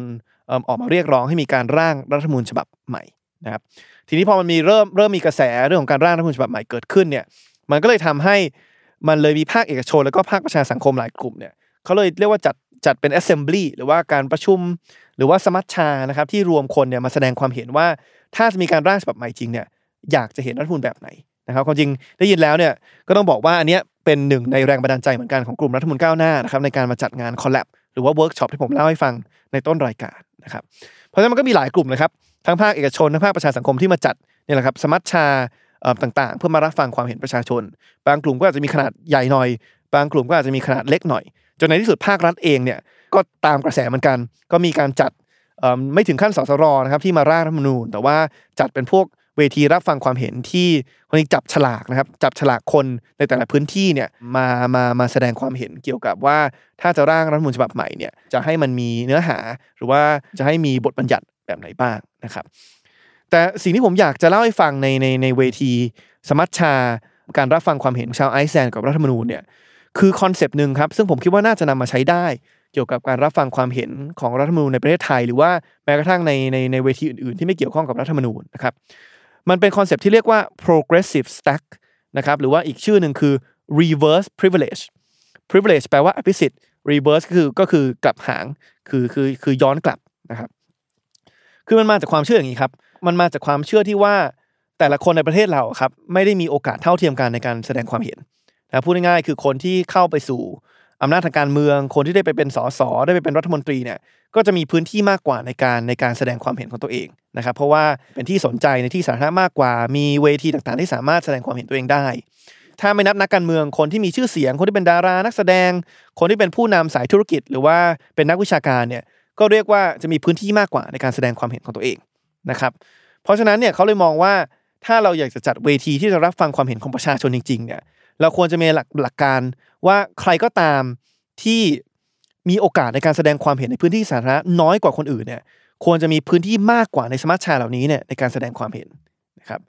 ทีนี้ถ้าเราเอาตักเอาตักกะหรือว่าลอจิกเนี้ยไปขยายความเนี่ยเราก็จะได้เวทีประมาณว่าอะถ้าเกิดมีการจัดเวทีรับฟังความเห็นเนี่ย ไม่ต้องมีนะครับนักการเมืองดัง ๆ ที่มาแสดงความเห็นพูดเป็นชั่วโมงนะครับแต่นักการเมืองมีหน้าที่อย่างเดียวคือรับฟัง คือคุณไม่ต้องพูดเลย เพราะคุณมีเวทีพูดมาเยอะแล้วนะครับแต่ฟังประชาชนตัวเล็ก ๆ ที่เขาอาจจะไม่ได้เคยมีโอกาส มาแสดงความเห็นในที่สาธารณะมาก่อนนะครับเพราะฉะนั้นเนี่ยใครยิ่งเคยมีพื้นที่สาธารณะเยอะเนี่ยพื้นที่ในการในการแสดงความเห็นสาธารณะเยอะเนี่ยก็จะยิ่งมีเวลาน้อยลงในการแสดงความเห็นในเวทีนี้นะรประชาชนทั่วไปที่อาจจะไม่เคยได้มีโอกาสมาก่อนเนี่ยก็จะได้แสดงความเห็นในเวทีเหล่านี้นะครับ ถ้าเราเอาลอจิกนี้ไปขยายความต่อเนี่ยเชาวไอซ์แลนด์เนี่ยเขาก็ไปตีความเพิ่มเติมอีก เขาก็พยายามจะมองว่าเอ๊ะในประชาชนในประเทศเขาเนี่ยมันจะมีกลุ่มบางกลุ่มที่อาจจะมีโอกาสในการได้แสดงความเห็นในที่ในที่สาธารณะเนี่ยมากกว่าบางกลุ่มนะครับอย่างเช่น อันหนึงที่เขาเห็นคือเรื่องความเท่าเทียมทางเพศ เขาก็ไปเล็งเห็นว่าเออทำไมซีอีโอของประเทศสสของประเทศเนี่ยมักจะเป็นผู้ชายมากกว่าผู้หญิง แล้วก็มักจะเป็นผู้หญิงมากกว่ากลุ่มเพศหลากหลาย นะครับเพราะฉะนั้นเขาก็จะมองว่าถ้างั้นเนี่ยถ้าใช้ลอจิกเดียวกันเนี่ยเขาก็จะบอกว่าผู้ชายเนี่ยหรือตัวแทนที่เป็นผู้ชายเนี่ยมีพื้นที่เยอะมาแล้วในการแสดงความเห็นที่ผ่านมามากกว่าผู้หญิง แล้วก็มากกว่ากลุ่มเพศหลากหลาย เพราะฉะนั้นถ้าเราจะจัดสมัชชาประชาชนที่มาถกเถียงเรื่องรัฐธรรมนูญเนี่ย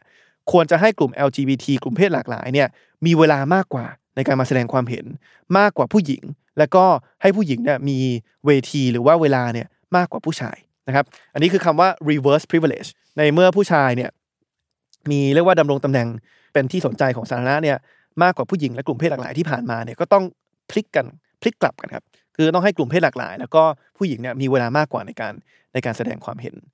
เช่นเดียวกันครับพอเอาลอจิกนี้มาประยุกต์ใช้หรือว่ามาบังคับใช้กับมิติอื่นเนี่ยก็จะได้เหมือนกัน อย่างเช่นศาสนาก็ไปดูว่าเอะศาสนาไหนเนี่ยมีเรียกว่ามีบทบาทมากพอแล้วในสังคมเนี่ยก็ให้พูดน้อยหน่อย ศาสนาไหนที่เป็นที่อาจจะมีคนนับถือ เป็นสัดส่วนที่น้อยกว่า ไม่ค่อยได้มีพื้นที่สาธารณะในการในการแสดงความเห็นสักเท่าไหร่เนี่ยก็อาจจะมีเวลามากกว่าในสมัชชาประชาชนตรงนี้นะครับเช่นเดียวกันเชื้อชาติสัญชาติกลุ่มไหนที่เป็นกลุ่มที่เป็นกลุ่มชาติพันธุ์ ที่อาจจะมีพื้นที่น้อยกว่า หรือว่ามีคนที่เข้าไปดำรงตำแหน่งที่สำคัญสำคัญน้อยกว่าเนี่ยก็จะต้องมีพื้นที่มากกว่านะครับอันนี้ก็เลยเป็นการการออกแบบบทสนทนา ที่พยายามจะรับฟังความเห็นที่หลากหลายที่สุดจริง ๆ โดยการให้อภิสิทธิ์หรือว่าให้พื้นที่กับคนที่ธรรมดาเนี่ยอาจจะไม่ได้มีพื้นที่หรือว่าอภิสิทธิ์ในการแสดงความเห็นในสังคมนะครับ เพราะฉะนั้นเนี่ยครับมันก็เลยทำให้ไอซ์แลนด์ในช่วงนั้นเนี่ยในช่วงปี 2009-2010 ที่มีการเรียกร้องตรงนี้เนี่ยมันก็เลยทำให้มันมีเวทีเหล่านี้มันผุดขึ้นมาเยอะขึ้นมาเรื่อยๆ แล้วก็หน่วยงานภาคเอกชนภาคประชาสังคมเนี่ยเขาก็เอาไอเดียเรื่อง progressive stack หรือว่า reverse privilege เนี่ยไปใช้นะเพื่อที่พยายามจะเค้น ความเห็นของกลุ่มที่อาจจะธรรมดาไม่ได้มีพื้นที่ในสังคมมากเนี่ยมามาแสดงความเห็นว่าเขาต้องการเห็นอะไรในรัฐธรรมนูญนะครับก็ทำให้ประเด็นหลาย ๆ อย่างเนี่ยทั้งประเด็นทางการเมืองเกี่ยวกับระบบเลือกตั้งประเด็นต่าง ๆ เกี่ยวกับเรื่องของนายกควรจะมีวาระกี่ปี รัฐสภาควรจะเป็นรูปแบบไหนเนี่ยมี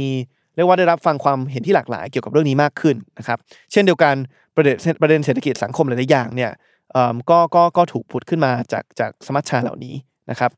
พอมีการ จัดสมัชชาเหล่านี้ปุ๊บเนี่ยมันก็ทำให้ประเทศเนี่ยก็ได้รวบรวมความเห็นที่มันหลากหลายมากขึ้นนะครับแล้วพอยิ่งมีเรื่องของ progressive stack หรือว่า reverse privilege เข้าไปใช้เนี่ยก็ทำให้กลุ่มที่ออกมาแสดงความเห็นเนี่ยมีความหลากหลาย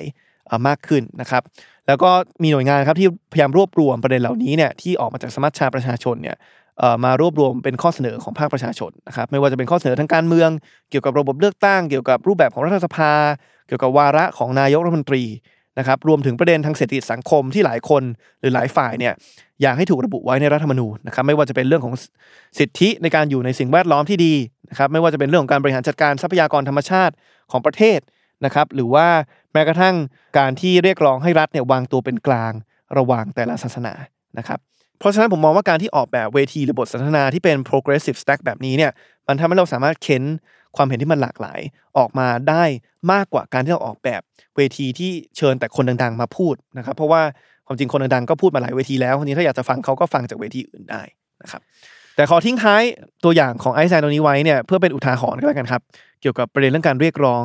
เอิ่มการแก้ไขรัฐธรรมนูญเพราะว่าใครที่ฟังมาถึงตรงนี้อาจจะรู้สึกว่าโหไอซ์แลนนี่เขาเขาล้ำหน้ามากเลยนะกระบวนการเขาดีมากเลยเนี่ยในการรวบรวมความเห็นจากภาคประชาชนเนี่ย แต่ว่ามันมีจุดจบที่ไม่สวยหรูเท่าไหร่นะครับความจริงมันทุกอย่างมันมันดูดีมากเลย คือมันมีการรวบรวมความเห็นในตั้งแต่ปี 2009 ถึง 2010 นะครับ แล้วพอเข้าสู่ปี 2010 เนี่ย รัฐบาลไอซ์แลนด์เนี่ยเขาก็จัดให้มีการเลือกตั้งสสร เป็นการเลือกตั้งสสร หรือว่าสภาร่างรัฐธรรมนูญเนี่ย ที่มาจากการเลือกตั้งโดยประชาชนทั้งหมด ในที่สุดเนี่ยมีการเลือกตั้งมาทั้งหมด 25 คนนะครับสสรเขามีทั้งหมด 25 คน ซึ่ง 25 คนที่ได้รับเลือกตั้งเนะครับ ผมจะอ่านอาชีพไปฟังนะครับ จะเห็นว่ามีความหลากหลายมากนะครับ มี อาจารย์เศรษฐศาสตร์จากมหาลัยนะครับ มีผู้ประกาศข่าวนะครับ มีหมอ มีทนายนะครับ มีนักคณิตศาสตร์ มีเกษตรกร มีนักข่าวนะครับ มีบาทหลวงนะครับ มีเรียกว่าประธานสมาคมการแข่งเกมนะครับ มีอาจารย์มหาลัยอีกท่านหนึ่งนะครับ มีผู้บริหารพิพิธภัณฑ์นะครับ ก็จะเห็นว่าโอ้โหมีความหลากหลายมาก มีประธานสภาพแรงงานก็เข้ามาด้วยเหมือนกัน นะครับเพราะฉะนั้นพอมันจัดการเลือกตั้งที่มาจากประชาชนร้อยเปอร์เซ็นต์แล้วก็วางกฎระเบียบการเลือกตั้งในรูปแบบหนึ่งเนี่ยทำให้สามารถได้สสรที่ที่มีความหลากหลาย แล้วก็เป็นตัวแทนของภาคประชาชนได้ พอเข้ามา 25 คนปุ๊บเนี่ยก็มีการร่างรัฐธรรมนูญฉบับใหม่ขึ้นมา ใช้เวลาประมาณปี 2 ปีนะครับจนในที่สุดเนี่ยพอเข้าสู่ปี 2012เนี่ยก็มีการเอาร่างฉบับใหม่เนี้ยไปทำประชามตินะครับประชามติก็ไม่ได้มีถามคำถามเดียวนะครับคือถามทั้งหมดเนี่ยหกคำถาม ก็คือคำถามแรกเนี่ยจะเป็นการถามว่ารับ ร่างหลักของรัฐมนูญฉบับนี้หรือเปล่านะครับแล้วก็อีก 5คำถามเนี่ยจะเป็นประเด็นยิบย่อยนะครับที่ที่อาจจะมีข้อถกเถียงเยอะขึ้นมาหน่อยเกี่ยวกับรัฐมนูญร่างใหม่ของไอซ์แลนด์ตรงนี้นะครับอย่างเช่นจะมีเรื่องของว่าอยากให้ทรัพยากรธรรมชาติเนี่ยที่ปัจจุบันเนี่ยไม่ได้มีเอกชนเป็นเจ้าของเนี่ยควรจะถูกอรองรับให้เป็นสมบัติประจำชาติหรือไม่นะครับมีประเด็นเกี่ยวกับเรื่องของการว่ารัฐควรจะวางตัวอย่างไรเเกี่ยวกับศาสนานะครับมีเรื่องของ ระบบการเลือกตั้งอันนี้ก็ถูกแยกออกมาเป็นประเด็นประเด็นย่อยที่ที่ถูกโหวตรวมกันเป็นทั้งหมด 6คำถามนะครับ ปรากฏว่าพอมีประชามติปี 2012 ปุ๊บ ทั้ง 6คำถามผ่านหมดครับ จะมีบางคำถามที่ผ่านแบบชิวเฉียด 57%ต่อ 43%นะครับ แต่ก็จะมีบางคำถามที่ผ่านอย่างค่อนข้างท่วมท้นนะครับ มีอย่างคำถามนึงเนี่ยผ่านไป 83%ต่อ 17%นะครับเพราะฉะนั้นทุกอย่างดูดีมากเลย ตั้งแต่การเรียกร้องให้มีการร่างรัฐธรรมนูญฉบับใหม่ การจัดสมัชชาเอิ่ม ที่ใช้ progressive stack เพื่อมารวบรวมความเห็นที่หลากหลาย การเลือกตั้งสสรมีตัวแทนจากภาคประชาชนเข้าไปจริง ๆ ที่มีความหลากหลายในวิชาชีพ ร่างรัฐมนูญฉบับใหม่ปุ๊บ ส่งต่อให้ประชาชนเลือกผ่านประชามติ ผ่านทุกคำถามปุ๊บ ได้ฉบับใหม่มาแล้วนะครับที่ได้รับฉันทานุมัติจากประชาชน ปรากฏว่าฝันร้ายก็เกิดขึ้นครับ ปี 2013 มีการเลือกตั้งครับ ยุบสภาเลือกตั้ง และกลายเป็นว่าพรรคการเมืองที่ได้สสจำนวนมากที่สุดเนี่ย แล้วในที่สุดหัวหน้าพรรคคนนั้นเนี่ยมาเป็นนายกคนใหม่เนี่ยกลับมาจากพรรคการเมืองที่ไม่เห็นด้วยกับการแก้ไขรัฐธรรมนูญนะครับแล้วก็ไม่เห็นด้วยกับการร่างรัฐมนูญฉบับใหม่ แล้วก็ปัดไอ้ร่างรัฐมนูญฉบับใหม่เนี่ยตกไปอย่างดื้อเลยครับ คือพอเข้ามาปุ๊บก็บอกว่าคือไม่ไม่ไม่ไม่ไม่หยิบเรื่องนี้ขึ้นมาทำเลยนะครับ ประชาชนบางคนก็ออกมาต่อต้านครับ บางคนก็ลงถนนออกมาต่อต้านว่าเฮ้ยทำอย่างนี้ได้ไง แต่ว่าในเชิงอำนาจทางกฎหมายเนี่ยคือเขาก็ทำได้นะครับ เพราะว่าการจัดประชามติครั้งนั้นของไอซ์แลนด์เนี่ยมันดันเป็นประชามติที่ไม่ผูกมัด คือเป็นประชามติที่ในที่สุดแล้วเนี่ย สภาเลือกว่าจะเอาไปบังคับใช้หรือว่าไม่ก็ได้ ก็เลยกลายเป็นว่านี่แหละครับ นายกคนใหม่ แล้วก็รัฐบาลชุดใหม่เนี่ย ก็ลักไก่ปัดตก เรียกว่าความพยายามของภาคประชาชน 3 ปีที่ผ่านมาเนี่ยในการได้รัฐมนูญฉบับประชาชน หรือว่าที่ที่ทั่วโลกเขาเรียกว่า crowd source constitution เนี่ยคือเป็นรัฐมนูญที่รวบรวมความเห็นของประชาชนได้เยอะที่สุดเนี่ยปัดตกไปอย่างดื้อๆเลยนะครับ เพราะฉะนั้นก็อะนะครับจะ ตีความกันอย่างไรก็แล้วแต่ท่านผู้ฟังนะครับ แต่ว่าผมว่าก็เป็นอุทาหรณ์สำหรับพวกเราเหมือนกันนะครับว่าถึงแม้ว่าภาคเอกชน หรือว่าภาคประชาสังคม ภาคประชาชนจะมีความตื่นตัวมากน้อยแค่ไหน คิดค้นกระบวนการที่ดีมากน้อยแค่ไหนเนี่ยยังไงเราต้องอย่าลืมกดดันทั้งรัฐสภาแล้วก็รัฐบาลเนี่ยให้ให้มีความจริงใจในการที่จะเปิดให้มีการร่างรัฐมนูญฉบับใหม่โดยภาคประชาชนอย่างแท้จริงด้วยนะครับ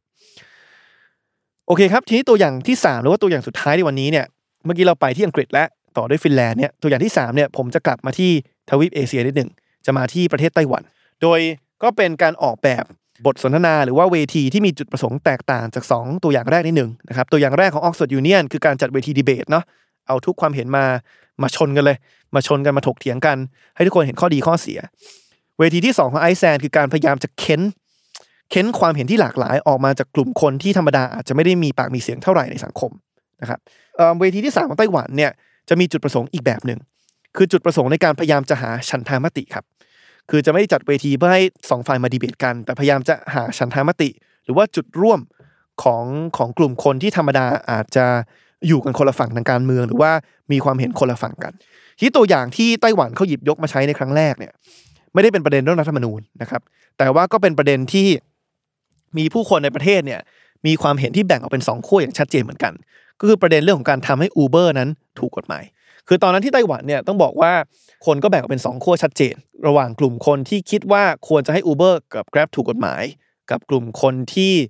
คัดค้านคิดว่า Uber กับ Grab ไม่ควรจะถูกกฎหมาย พอมีการจัดทำโพลทีไรเนี่ยผลก็จะออกมาสูสีสูสีกันตลอด 50 50 60 40 40 60นะครับกลุ่มคนที่ออกมาสนับสนุนให้ Grab กับ Uber ถูกกฎหมายเนี่ยเขาก็จะมีชุดเหตุผลแล้วก็ชุดความคิดของเขา เขาก็จะบอกว่าเนี่ยในเมื่อเทคโนโลยีมันพัฒนาไปไกลแล้วเนี่ย กฎหมายก็ควรจะตามไม่ทันนะครับในเมื่อมันมีประชาชนหลายคนที่ที่สามารถเรียกแท็กซี่ผ่าน Grab กับ Uber ได้อย่างสะดวกสบายแล้วเนี่ยเรียกรถผ่าน Grab กับ Uber ได้อย่างสะดวกสบายแล้วผ่านมือถือของตัวเองเนี่ยทำไมกฎหมายถึงจะไปห้ามไม่ให้เขาทำตรงนั้นนะครับยิ่งไปกว่านั้นเนี่ยเอ่อมันก็อาจจะคล้ายๆกับที่ไทยเนาะที่บางครั้งเนี่ยเอ่อการให้บริการของแท็กซี่ บางครั้งมันก็ไม่ตอบโจทย์ความต้องการของของประชาชนเหมือนกัน เช่น เรียกให้ไปแล้วปฏิเสธไม่ยอมไปหรือว่าในช่วงที่รถอาจจะมีจำนวนเยอะ แล้วก็แล้วก็แท็กซี่เนี่ยอาจจะไม่ค่อยว่างเท่าไหร่เนี่ยหรือว่ามีรถติดเยอะเนี่ยแล้วแท็กซี่ไม่ค่อยว่างเรียกแท็กซี่ไม่ค่อยได้เนี่ยถ้ามันมี Grab กับ Uber เนี่ยมันก็สามารถเรียกรถไว้ล่วงหน้าได้ แล้วก็พอรถมาปุ๊บเนี่ยค่อยเดินลงไปขึ้นรถนะครับเพราะฉะนั้นกลุ่มที่เขาสนับสนุนให้ถูกกฎหมายเนี่ยเขาก็จะมาพร้อมเหตุผลนี้ตลอด กลุ่มที่เขาไม่เห็นด้วยก็จะมาอีกชุดเหตุผลหนึ่ง นะครับก็จะบอกว่ามันจะแฟร์กับคนขับแท็กซี่ได้อย่างไร ในเมื่อคนขับแท็กซี่เนี่ยเขาต้องผ่านกระบวนการหลายขั้นตอนนะ กว่าจะได้มาซึ่งใบอนุญาตให้มาขับแท็กซี่ อยู่ดีมีประชาชนคนหนึงนึกอยากจะขับรถส่งคนแล้วก็หารายได้เสริมเนี่ยจะมาแย่งงานจากคนขับแท็กซี่ที่เขาทำมาหากินได้อย่างไรนะครับบางคนก็จะบอกว่าเนี่ย การจะได้ใบอนุญาตเนี่ยมันมีการเช็คประวัติอาชญากรรมนะ เพื่อให้มั่นใจว่าคนขับเนี่ยจะไม่ทำร้ายร่างกาย หรือว่าเพิ่มมาตรฐานความปลอดภัยกับผู้โดยสาร ในขณะที่ Grab Uber เนี่ยบริษัทเอกชนเนี่ยตรวจสอบอย่างเข้มข้นจริงหรือเปล่า เข้มงวดจริงหรือเปล่านะครับเพราะฉะนั้นทุกครั้งที่มีการโหวตเนี่ยสองกลุ่มเนี้ยก็จะมาถกเถียงกันเหมือนเดิม และผลก็จะออกมาเหมือนเดิมคือ 50 50 ไม่ก็ 60 40 40 60นะครับคือใกล้เคียงมาตลอดนะครับทีนี้ที่ไต้หวันเนี่ยเขาเลยมองว่ามันหาฉันทามติไม่ได้อะคือ คือถามทีไรมันก็จะแบ่งเป็นสองขั้ว แล้วถ้าเกิดว่าจะให้แบบว่าทำประชามติโหวตจริง ๆ เนี่ย มันก็จะมีกลุ่มที่เขาแพ้เนี่ย ก็ไม่ได้มีจำนวนน้อยนะครับ เพราะฉะนั้นเขาเลยบอกว่าเขาไม่อยากที่จะหาทางออกที่เป็นแบบประชามติ คือไม่อยากจะให้ต้องมาโหวตกันแล้วก็มามามาสู้กันเลยว่าใครชนะนะครับความจริงถ้าเกิดว่าถามว่าความเสียหายของการมาสู้กันไปเลย แล้วใครชนะเนี่ยจะเป็นอย่างไรก็ลองไปดูที่อังกฤษได้นะครับพอมีประชามติเกี่ยวกับ Brexit หรือว่าการถอนตัวออกจากสหภาพยุโรปเนี่ย พอกลุ่มที่เขาอยากให้ถอนออกเนี่ยชนะไป 52%ต่อ 48%เนี่ยก็จะเห็นว่าประเทศอังกฤษเนี่ยโหก็อยู่ในวิกฤตนี้ไปอีกหลายปีเลย เพราะว่ากลุ่มคนที่เขาอยากให้อยู่ต่อเนี่ยก็ไม่ได้มีจำนวนน้อยนะครับแล้วก็พอเขารู้สึกว่าเขาแพ้ไปนิดเดียวเนี่ยแหมด้วยอารมณ์ร่วมหลาย ๆ อย่างเนี่ยมันก็ทำให้เขาแบบว่าอาจจะไม่ได้ยอมรับกับผลการการตัดสินนั้นขนาดนั้นนะครับแล้วก็กลุ่มที่ออกมาคัดค้านในการออกมาจากสภาพยุโรปเนี่ยก็มีอยู่เยอะนะครับเพราะฉะนั้นเนี่ยไต้หวันเขาก็ไม่อยากจะ ไปในแนวทางนั้น ไม่อยากตัดสินอะไรไปอย่างหนึ่งแล้วเนี่ยมีคนเกือบครึ่งถึงแม้ไม่ถึงครึ่งเนี่ยไม่เห็นด้วยเขาก็เลยบอกว่าเออถ้างั้นทำยังไงดีนะครับทางออกของเขาเนี่ยคือการพลิกวิธีการถามคำถามครับคือเขาบอกว่ามันพอแล้วกับการมาถามว่าเห็นด้วยไม่เห็นด้วยกับการให้ครับอูเบอร์ถูกกฎหมายเพราะถามไปทีไรผลก็ออกมาเหมือนเดิม เพราะฉะนั้นเราต้องห้ามถามครับ ห้ามถามว่าเห็นด้วยหรือไม่เห็นด้วย ห้ามถามคำถามอะไรที่มีแค่สองทางเลือก ห้ามถามคำถามอะไรที่มีแค่ให้เราสามารถเลือกว่าเอาหรือไม่เอาใช่หรือไม่นะครับ แต่ต้องเปลี่ยนวิธีการถามใหม่ เพื่อพยายามจะเค้นหาจุดร่วมของทั้งสองฝ่ายนะครับสิ่งที่ไต้หวันทำผมว่าฉลาดมากเลย คือแทนที่เขาจะถามว่าเห็นด้วยหรือไม่เห็นด้วยว่าให้ Grab กับ Uber ถูกกฎหมายเนี่ยเขาเปลี่ยนวิธีการถามครับ ไปถามคำถามว่า คุณคิดว่าอุตสาหกรรมแท็กซี่เนี่ยควรจะมีหน้าตาเป็นอย่างไร หรือว่าควรจะคำนึงถึงปัจจัยอะไร เป็นปัจจัยที่สำคัญที่สุด และเขาก็จะมีลิสต์ตัวเลือกมาเลย ตัวเลือกที่หนึ่งคือความปลอดภัยของผู้โดยสาร ตัวเลือกที่สองอาจจะเป็นเรื่องของการ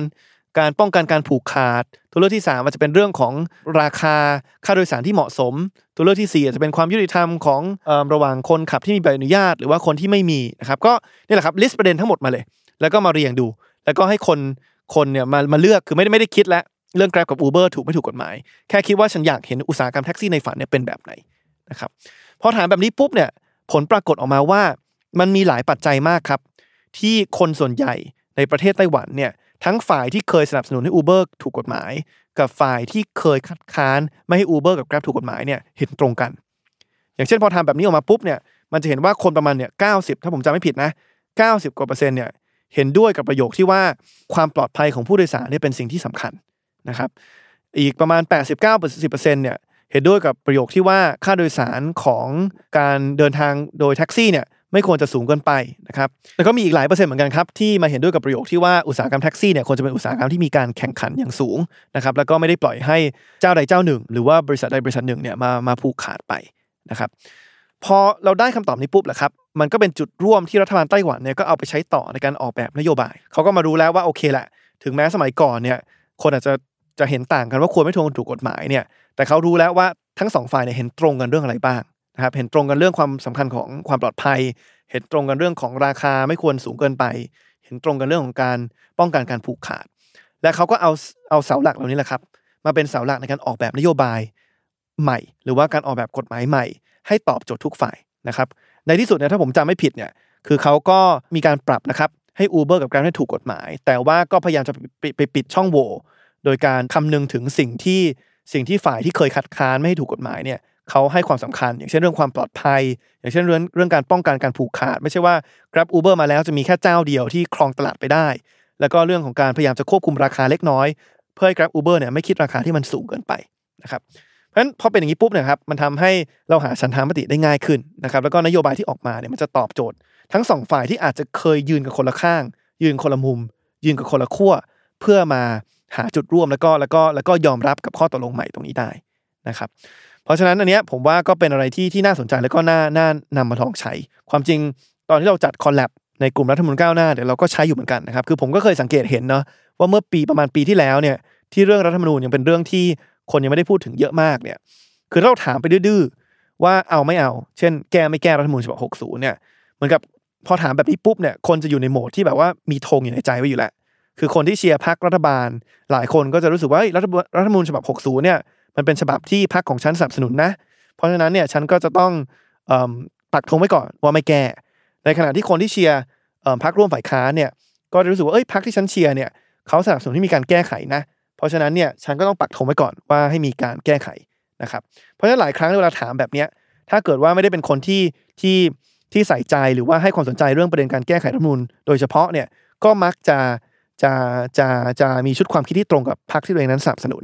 นะครับ ผมก็เลยคิดว่าเออเราถามไปว่าเห็นด้วยไม่เห็นด้วยว่าให้แก้หรือไม่แก้เนี่ยบางครั้งมันอาจจะไม่ได้อะไร ผมก็เลยลองเปลี่ยนคำถามครับ เวลาเราจัดงานคอลแลบเนี่ยเราเลยไม่ไม่ได้ถามครับว่าควรหรือไม่ควรแก้ แต่เราทำเหมือนกับที่ไต้หวันทำเนาะไต้หวันเขาถามว่าอุตสาหกรรมแท็กซี่ในฝันของคุณเนี่ยควรจะเป็นอย่างไร หรือว่าควรจะพิจารณาถึงปัจจัยอะไรบ้าง ผมก็ถามเหมือนกันครับรัฐธรรมนูญในฝันของคุณเนี่ยควรจะมีหน้าตาเป็นอย่างไร ควรจะมีระบบเลือกตั้งแบบไหน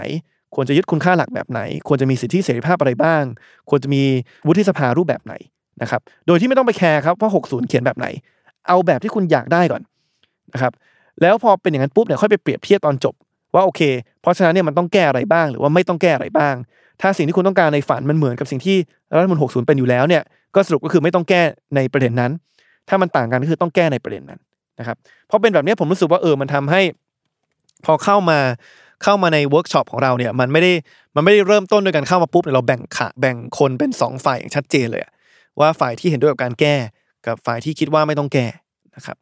ความจริงวันนี้ผมก็ดีใจนะว่าว่าดีเบตตรงนี้มันมันแทบจะหายไปแล้ว เพราะว่าผมว่าหลายคนแหละ ไม่ว่าจะเชียร์พักไหนเนี่ยเริ่มเห็นตรงกันแล้วว่ารัฐธรรมนูญฉบับ60มันต้องแก้นะเพียงแต่ว่าจะแก้ในประเด็นไหนก็ไปถกเถียงกันต่อได้นะครับแต่ผมว่าอันนี้เป็นประเด็นหนึ่งที่ที่ผมว่า หรือว่าเป็นเทคนิคหนึ่งที่ผมว่าเราสามารถนำมาใช้ได้ในการพยายามจะสร้างเวทีเพื่อหาฉันทามตินะคือถ้าเรากลับไปพูดเรื่องหนึ่งหนึ่งสองที่พูดในต้นรายการเนี่ยคือถ้าเราเราเราเริ่มต้นการคุยว่า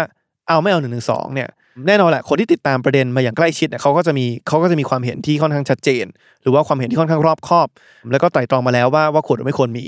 แต่สมมติคนทั่วไปที่อาจจะไม่ได้ได้ศึกษาเรื่องนี้มามากเนี่ยบางครั้งเนี่ยเขาอาจจะไม่แน่ใจนะว่าจะตอบอย่างไรเอาไม่เอานะครับแล้วมันอันตรายมากนะครับพอยิ่งเป็นประเด็นที่ละเอียดอ่อนเช่นหนึ่งหนึ่งสองเนี่ยคือบางครั้งเนี่ยมันจะถูกเบี่ยงเบนประเด็นแทนที่จะมาคุยกันว่าเอาไม่เอาหนึ่งหนึ่งสองเนี่ยจะกลายเป็นถูกพลิกให้ไปคุยกันว่าเอาไม่เอาสถาบัน นะครับซึ่งอันนี้มันไม่ใช่เจตนาเลยนะครับของการมาคุยกันเรื่องเอาไม่เอาหนึ่งหนึ่งสองนะครับเพราะว่าไม่ว่าคุณจะคิดเห็นอย่างไรกับการไปรูปสถาบันในมิติอื่นเนี่ยมันอาจจะมีมุมมองที่ตรงกันก็ได้ เกี่ยวกับเรื่องการแก้ไข หรือว่ายกเลิกมาตรา1นึนะครับเพราะฉะนั้นถ้าเราจะคุยเรื่องแบบนี้บางทีเราอาจจะไม่ไม่ไม่ควรจะเริ่มถามว่าเอาไม่เอา1นึแต่ควรจะมาถามก่อนดีกว่าว่าโอเค ถ้าเราจะมีกฎหมายที่เกี่ยวข้องกับการหมิ่นประมาทดูหมิ่น หรือว่าอาฆาตมาตร้าย องค์พระมหากษัตริย์เนี่ยเราควรจะยึดหลักการอะไร นะครับแล้วมาดูว่าแต่ละคนมีหลักการอะไรที่เห็นเห็นเห็นร่วมกันไหมเช่นหลักการที่หนึ่งอาจจะบอกว่าโอเค โทษไม่ควรจะเกินเท่าไหร่นะครับเพราะว่าไม่ได้เป็นไม่ได้เป็นการกระทำที่ร้ายแรงจนเกินไปอ่านี่ก็เป็นหลักการที่หนึ่งที่อาจจะอาจจะพอหาฉันทามติได้ หลักการที่สองจะบอกว่าโอเค วิพากษ์วิจารณ์โดยสุจริตควรจะทำได้นะครับและควรจะมีการแบ่งแยกว่าชัดเจนเลยว่าแตกต่างจากการดูหมิ่นหรือว่าอาฆาตมาตราย อันที่สามก็อาจจะบอกว่าเอ๊ะโทษที่วางไว้สำหรับตรงนี้เนี่ยเราอาจจะบอกก็ได้นะว่า โทษไม่ควรจะหนักหนาสาหัสเกินกว่าการปรับ นะครับอาจจะมาคุยว่าเอ๊ะมันจำเป็นจะต้องมีการวางโทษที่เป็นการจำคุกหรือเปล่านะครับ หรือว่าหลักการอีกหลักการหนึ่งที่อาจจะเป็นหลักการที่กว้างขึ้นมาที่เราอาจจะเห็นตรงกันก็ได้ คือบอกว่าออกแบบกฎหมายนี้อย่างไรก็ตามเนี่ยคือต้องอย่าให้สถาบันพระมหากษัตริย์เนี่ยถูกดึงมาเป็นเครื่องมือทางการเมืองของฝ่ายใดฝ่ายหนึ่งนะครับเพราะฉะนั้นนี่แหละครับถ้าเกิดถ้าถามไปตรงๆว่าเอาไม่เอาหนึ่งหนึ่งสองเนี่ยอาจจะมีกลุ่มหนึ่งบอกเอากลุ่มหนึ่งบอกให้ยกเลิก แต่มันอาจจะมีบางหลักการครับที่ทั้งสองฝั่งเนี่ยความจริงเห็นตรงกันนะครับ เช่นหลักการที่ว่าเนี่ยไม่ควรเป็นเครื่องมือทางการเมืองออโทษไม่ควรเกินเท่าไหร่เนี่ยเพราะฉะนั้นเนี่ยพอเปลี่ยนวิธีการถามคำถามเนี่ยมันอาจจะเริ่มต้นในการหาฉันทามติตรงนี้ได้ก่อน แล้วก็ค่อยมาออกแบบครับว่าโอเค ถ้าจะยกเลิกจริงๆเนี่ยยกเลิกไปแล้วเราจะสร้างความสบายใจให้กับกลุ่มที่เคยคัดค้านการยกเลิกอย่างไร มาดูว่าเขาให้ความสำคัญกับเรื่องอะไร หรือว่าถ้าไม่ยกเลิกเนี่ยเราก็ต้องมาดูว่าเราจะแก้อย่างไงเพื่อให้ตอบโจทย์ กลุ่มที่เขาเคยเสนอว่าให้ยกเลิก ว่ากลุ่มนั้นเนี่ยเขายึดติด หรือว่าเขามีความเชื่อเอ่อหรือว่าหลักคิดที่ให้ความสำคัญกับเรื่องไหน เพื่อจะได้ หาข้อตกลงที่เป็นที่ยอมรับได้สำหรับฝ่ายเขาเหมือนกันนะครับเพราะฉะนั้นอันนี้แหละครับผมว่ามันเป็นวิธีหนึ่งในการสามารถมาพูดคุยในประเด็นที่ดูผิวเผินเนี่ยเหมือนเป็นประเด็นที่มันแบ่งคนออกเป็นสองขั้วแต่ความจริงแล้วเนี่ยมันอาจจะสามารถหาจุดเชื่อมตรงกลางได้นะครับเพื่อหาทางออก หรือว่าข้อตกลงใหม่ร่วมกันนะครับนี่แหละครับผมว่าตัวอย่างนี้ความจริงมันก็สามารถหยิบมาใช้ได้ เกี่ยวกับทุกประเด็นเลยนะครับ ในการพูดคุยเกี่ยวกับเรื่องของรัฐธรรมนูญนะครับเพราะว่าในเมื่อรัฐธรรมนูญเป็นกฎหมายสูงสุดของประเทศเนี่ย แล้วมันมีหลายประเด็นที่คนมีความเห็นที่ค่อนข้างแตกต่างกันเนี่ยการที่เราจะสามารถหาฉันทามติให้ได้เนี่ยผมว่ามันอาจจะต้องมีวิธีการพลิกบทสนทนาอีกรูปแบบหนึ่งเพื่อพยายามจะหาจุดเชื่อม หรือหาจุดร่วมระหว่างทุกฝ่ายนะครับนี่แหละครับผมเลยมองว่าความจริงตัวอย่างของไต้หวันเนี่ยคือนอกจากจะมาใช้กับประเด็นอย่างเช่นหนึ่งหนึ่งสองแล้วเนี่ยความจริงมันก็สามารถใช้ได้เลยนะครับกับทุกประเด็นที่เกี่ยวข้องกับรัฐธรรมนูญเพราะว่าท้ายสุดแล้วเนี่ยเวลาเราพูดถึงรัฐธรรมนูญเนาะ รัฐมนูญไม่ได้เป็นอะไรไปมากกว่ากฎหมายสูงสุดของประเทศนะครับซึ่งต้องถูกบังคับใช้กับทุกคนทั้ง 60กว่าล้านคนในประเทศไทย เพราะฉะนั้นเราคงไม่ได้อยากเห็นรัฐมนูญที่ถูกออกแบบมาเพื่อเอาใจฝ่ายใดฝ่ายหนึ่ง แต่เราต้องการเห็นรัฐมนูญที่ถูกออกแบบมาหรือว่าเขียนกติกามาเนี่ยที่เป็นกลางกับทุกฝ่าย แล้วก็เป็นที่ยอมรับกับทุกฝ่ายอย่างแท้จริงนะครับถ้าเกิดว่าจะเป็นรัฐมนูญที่ถูกยอมรับจากทุกฝ่ายได้เนี่ยมันก็เลยจำเป็นอย่างยิ่งนะครับที่ว่า ทุกประเด็นเนี่ยถึงแม้จะมีความคิดเห็นที่แตกต่างกันเนี่ยเราต้องหาจุดร่วมกันให้ได้ หาข้อตกลงกันให้ได้ หาฉันทามติกันให้ได้นะครับเพราะฉะนั้นเวทีอย่างของไต้หวันที่เอามาใช้กับ Uber กับ Grab เนี่ยผมว่าก็มีหลักคิดที่สามารถมาใช้ได้เลยกับทุกประเด็น เกี่ยวกับเรื่องรัฐธรรมนูญที่เราคุยกันมานะครับเพราะฉะนั้นผมหวังว่า 3 ตัวอย่างที่ผมมาเล่าให้ฟังในวันนี้นะครับทั้ง Oxford Union ที่อังกฤษ ทั้งสมัชชาประชาชนที่ไอซ์แลนด์นะครับหรือว่าการถกเถียงเรื่อง Grab Uber ที่ประเทศไต้หวันเนี่ย ก็จะเป็นตัวอย่างที่อาจจะมีบทเรียนที่สามารถนำไปใช้ได้นะครับในการออกแบบบทสนทนาเกี่ยวกับเรื่องของการแก้ไขรัฐธรรมนูญหรือว่าถ้าสักวันหนึ่งเรามีการร่างรัฐมนูญฉบับใหม่ขึ้นมาเนี่ยก็สามารถถูกหยิบยกไปใช้ได้ในการออกแบบเวทีนะครับการร่างรัฐมนูญฉบับใหม่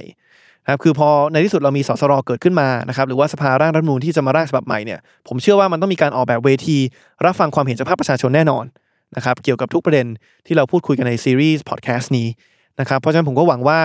ใครที่ในที่สุดอาจจะได้มีโอกาสเข้าไป